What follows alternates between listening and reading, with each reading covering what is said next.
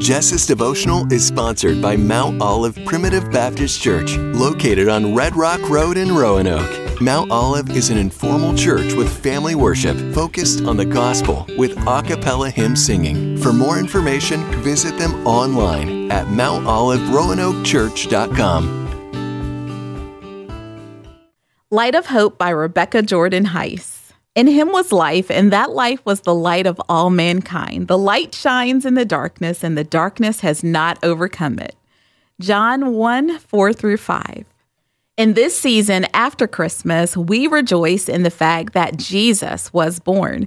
We rejoice that God loved the world enough to send his only Son.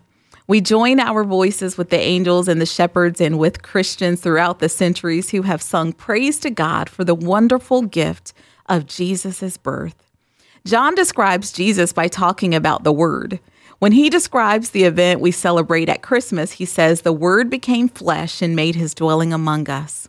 John talks about the great good news of Jesus' birth, saying, In him was life, and that life was the light of all mankind. But after sharing the good news of his light, John does not pretend that the darkness is completely gone. There is still darkness in the world.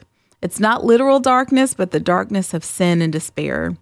The truly good news in John's message then is that the light that has come into the world in Jesus is stronger than the darkness.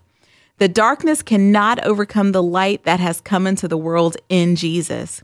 Let this give you hope, not just today, but take this into the upcoming year. What wonderful hope this gives us.